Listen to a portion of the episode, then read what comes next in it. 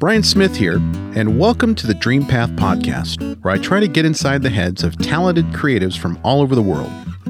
My goal is to demystify and humanize the creative process and make it accessible to everyone. Now let's jump in. Well, Jason, welcome to the recap. Recap of Dylan Neuwirth. Yeah, what'd you think? Astonishing. And again, another parallel to music. Oh yeah, a lot of talk about the analogies of uh, you know the music world to glass and neon and uh, the teamwork that's required. Yeah, it's funny because you'd mentioned that each piece is either like a single, an EP, an album. It's, it's just it made me laugh because you know the same thing with Dan Friday. Yeah, you know the the great thing about people that are as dynamic as Dylan Neuwirth or Dan Friday is that they are so eclectic Mm-hmm. and worldly and they are into everything that is art related.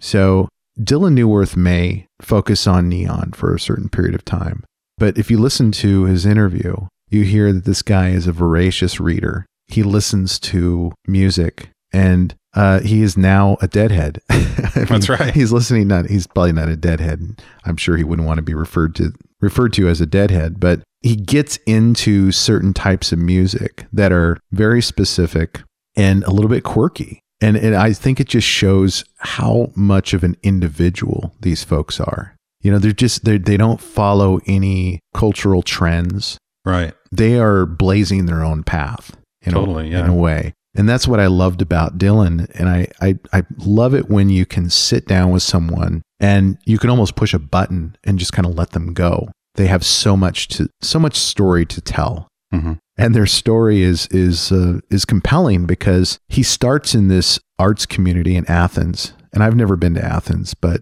I have a pretty vivid understanding of what that community, that arts community is like hmm quirky, weird, awesome, and welcoming to people that are looking for a way to find their voice in the arts community. So that's where he comes from. He gets a boost, I think, from the fact that his mom is open to the arts and is encouraging him to go in that direction. But he also has some adversity too because of the addiction issues in his family. And you get this, it's like the ingredients for making someone, making a human being who is really fucking interesting Right.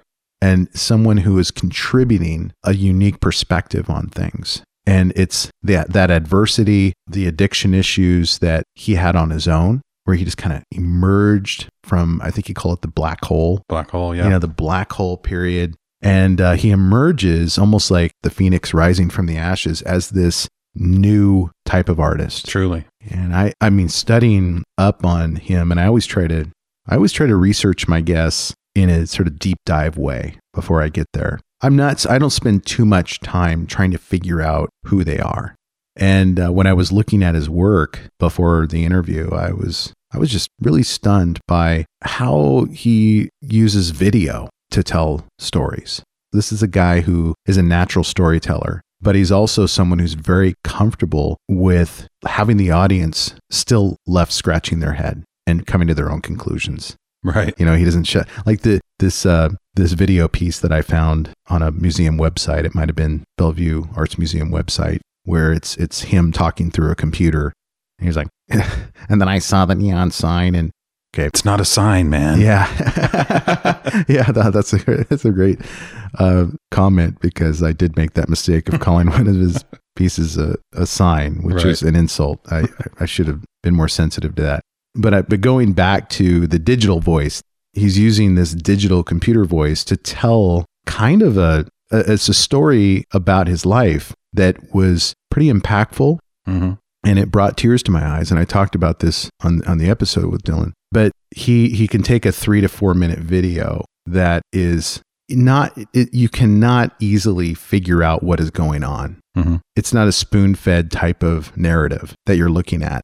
So it's not easy listening or easy watching. It's kind of a challenge, you know. Mhm. But I, I appreciate that. I love it when artists make things that challenge the listeners or the viewers or the audience. And another thing that I noticed when I was at the Bellevue Arts, Arts Museum before the interview, I was talking to one of the people that was working in the, the lobby, the front entrance. And she goes, Oh, let me show you around. I'll show you all of Dylan's work.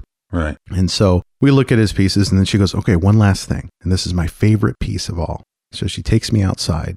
We walk around the corner, the outside of the building, and there is this BMX style bike rack that is chained to the side of the Bellevue Arts Museum. it looks like a stripped down BMX bike. Like Nice. no tires, no handlebars, and there's a big gnarly chain on there. You're like, what is this? And uh, she's like, this is my favorite piece. I was like, why is that? And she goes, let me show you. And she looks down the sidewalk, and, and there's all these people, these fancy people in Bellevue wearing suits and going to important places, important people going to important places. And they walk right by it, and they have no fucking clue that they're walking by an installation of the museum. And you heard from the interview with Dylan that he fucking loves that. You know, he loves that he can put something out there like that and maybe just a very select few people actually get it. Right. And that's okay as an artist. They just walk by it like it's a regular bike rack or Yeah. something. And not not everybody has to get it. no. And uh, I, I yeah, I mean it's it's isn't that kind of a cool That's the- attitude that's to the beauty of art too. Not everybody does get it. yeah. Only a certain select few get something out of it and maybe even get more out of it than a different interpretation of what the artist did. Yeah. You know. Yeah, and I, I, I love that that artists can be totally at ease and, and comfortable with that reality because you think in this in this culture that we have of wanting more followers and more viewers and Oh yeah. more adulation and more recognition and accolades and that type of thing. Someone who is completely at peace with sort of a minimalist approach Mm, yeah. to art. And it's like being totally chill with the fact that, you know what? Maybe 99% of the people that walk by here don't get this, and that's fine. And that's what I love. That that attitude that Dylan had, and plus the uh, the fact that the dude was just a renaissance man, mm-hmm. total renaissance man in terms of uh, having just a passion for all things creative. Oh yeah. You know what I mean? Oh yeah. So uh, something that I thought was really cool too, because you've kind of been for each guest kind of talking about kind of the the split we have in modern times with analog and digital. Oh yeah, And this is something that Dylan, I mean, he got that. That's just that's kind of what his his whole thing is. Yeah, the, the the confluence of the digital and analog worlds and bringing those two together. That piece that he had out there of the kind of looks like a circuit board or some kind of The All My Friends piece. Yeah. yeah, I think that was what he was saying that that's basically what that is. right. And I just that that's awesome to me. Yeah, I didn't even know. I mean, to be honest, I didn't even know that neon was like a medium for art before I started researching him, and it really opened my eyes to part of the art world in the Pacific Northwest that I never even knew existed. So that was kind of a fun part of the interview. Yeah, me too. Yeah. Uh, there are certain people that I talk to afterwards, I consider to be kind of a brother in arms or a sister in arms, someone that I'm like, um, you know what? I'm going to, next time I'm in town, I'm going to call this guy and, uh, and see if we can hang out or something. That's what I, that's the way I felt with Dylan. Like, but he's almost too cool to hang out with me. So I, I doubt that will ever happen. He probably will not answer my calls or, or return my texts after this, but very, very cool dude, worldly and eclectic, and just someone that really adds a lot to a community like Seattle. I like his uh, approach or his um, what he said about having more women in that field. How he was debroing the industry. Oh my gosh. Yeah. It's really refreshing to have that type of discussion with, with men Yeah, in this environment of toxic masculinity. right. And toxic masculinity is something that I think we all need to deal with head on, uh, especially white males. There's so much of it out there. There's so much that we need to learn. And Dylan seems really evolved Mhm. on on that issue. Super inclusive and encouraging um, in the the school of neon, the Western Neon School of Art, trying to bring in more women into that industry, into that artistic field. So that was cool to hear. I think it's great. Yeah. Um, so what do we have coming up next? A filmmaker from Seattle named Tracy Rector. Okay, cool. Well, uh, that was a fun talk. I I hope that the audio came out okay. I know I had a few kind of weird things that happened during the the interview that affected the audio. It was a little quiet. Yeah. That's that's all I can say. It's just you know, it's it's not a big deal. It, it's something that's going to sound really good. Yeah, Tracy was a lot of fun to talk to, coming from an indigenous perspective in the filmmaking community, and I've I've never really explored that.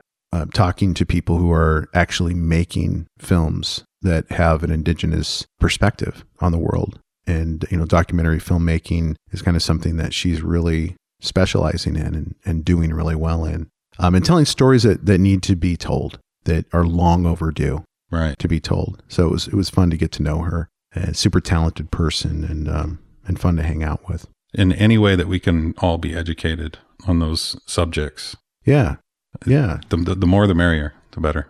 yeah. That documentary Dawnland, uh, I, I think is going to be playing free on PBS through the end of November, and hopefully it'll be available on other platforms. Uh, but if you can, go to pbs.org and watch that Dawnland documentary. It's less than an hour long, I think, but it's pretty powerful and talks about uh, boarding schools. And um, and this is specific to the tribes in Maine who were affected by uh, social workers coming in and basically stealing kids Mm. and putting them in boarding schools and committing genocide. So, taking away their culture, cutting their hair, not letting them speak their native tongue, and really causing a lot of trauma and inflicting a lot of harm on not only the children, but their parents. I know it's not a fun topic to think about and to go spend time learning about, but it's important. I agree. So, yeah, I think people should go check it out on PBS. All right, so um, we're going to add a, a third topic to these recaps, and it's going to be short, but the topic is what are you listening to, watching, or reading that you want people to know about? I've really been into this um, thing in my mind now called real life, where I've been posting these things about what I'm doing with my reel to reel player. Oh, okay. I've seen that on your Instagram. Yeah, Yeah. It's, it's kind of a thing I wanted to kind of start up. Was just I, I have a ton of tapes that I found, and I've got there's tons of uh, retro music on these things from the '60s and '70s and '50s and country music that I've found on there. And it's just fun to buy these tapes at like thrift stores and then see what's on them just randomly. Right. And that's what it's been. It's been like this really cool thing of like 70s music, stuff that I've never heard, Yeah. you know, obscure country music or something that somebody recorded probably 40 years ago, you know? Yeah, I've seen those on Instagram, and- I, I love reel to reel stuff because it's so retro, it's so old school, and it brings back memories. You know, because I had a real reel to reel machine at my house that I tinkered with as a kid. Uh, but that's neat that you're putting it on Instagram. What's your your handle on Instagram? It's Gemstone49, It's spelled J E M. S T O N E 49. Okay. All right, so they can check you out Yeah, there. I just got a couple videos up there that I did over the weekend, but it, it might be kind of a regular thing. Just depends on what kind of music I find on there. If it's intriguing, if it sounds good, you know, Yeah, and some of it sounds pretty good still. I heard. it. Yeah, I mean, I, I think Fleetwood Mac was on there, or was, Not sure. Yeah, I, sure. I think you had like a pretty famous band on there, and it was sounded great. Yeah. on, on Instagram anyway. Yeah, What about you? What are you listening to these days? you know, I, I am listening to the Alabama Shakes.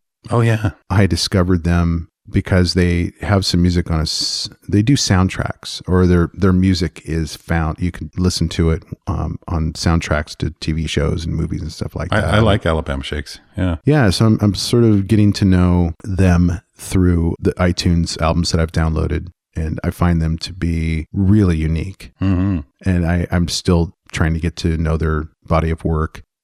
Another, well, an, an album that I downloaded recently that I'm listening to is uh, Miles Davis, Bitches Brew. Oh, yes.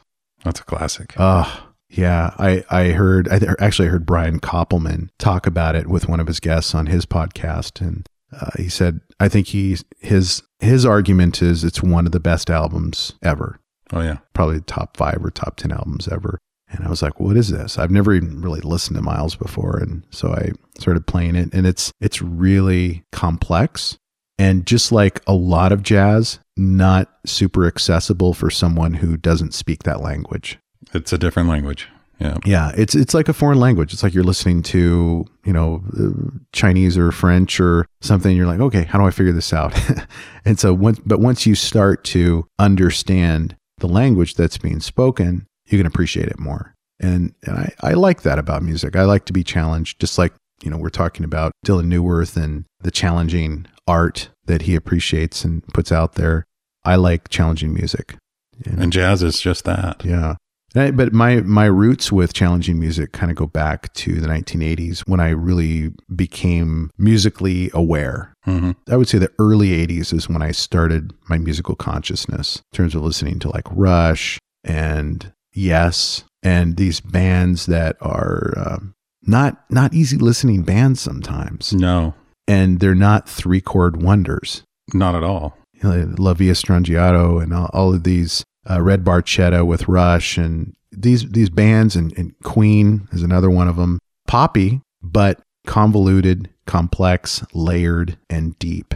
And progressive. Totally. You know, you get these bands that step out of the four four time frame and do these odd meters. You know, playing in five five eight or seven eight or whatever, and just these different time frames where you're you're going along in a song, and it's like, where, where are they going with this thing? You just don't know exactly how did they do that.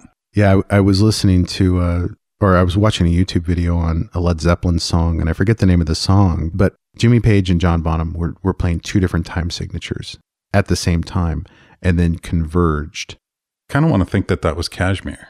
It, it might have been, and I'll have to, if I find the video, I'll send it to you. But they showed how they started off completely different time signatures, but then at the end of their riffs converged into the same time signature. And it's that type of complexity that I just, I love doing deep dives like that. Yep. And then uh, that kind of progressed into, in the late 80s and the early 90s, listening to Primus. I don't know if you've ever listened Oh, to oh, I love it. Sailing the seas of cheese. Oh my gosh. Pork soda. Les Claypool. I I mean he's one of like he's like the white whale for me for for He's- podcast guests. I would love to get him on my my That show. That would be insane. yeah. So let's try to make that happen. Anybody out there can get Les Claypool, get a hold of us. Um, Yeah. that would be a story, Slip into my DMs. send me send me his contact info. right? Yeah. The other white whale that we're looking for is Bill Murray, by the oh way. boy, That- So- that's a hard one. I bet. Yeah. Just tell Bill to call me, text me. We'll get him on the show. Look right away. Yeah. Well, uh, Jason, this has been a lot of fun. Thanks for the recap, man. You bet. Hey, thank you for listening, and I hope you enjoyed today's episode of the Dream Path podcast. If so, I have a favor to ask. Can you go to your favorite podcast service and give me a rating and review? Your feedback is what keeps this podcast going. I appreciate your time, and as always, go find your dream path.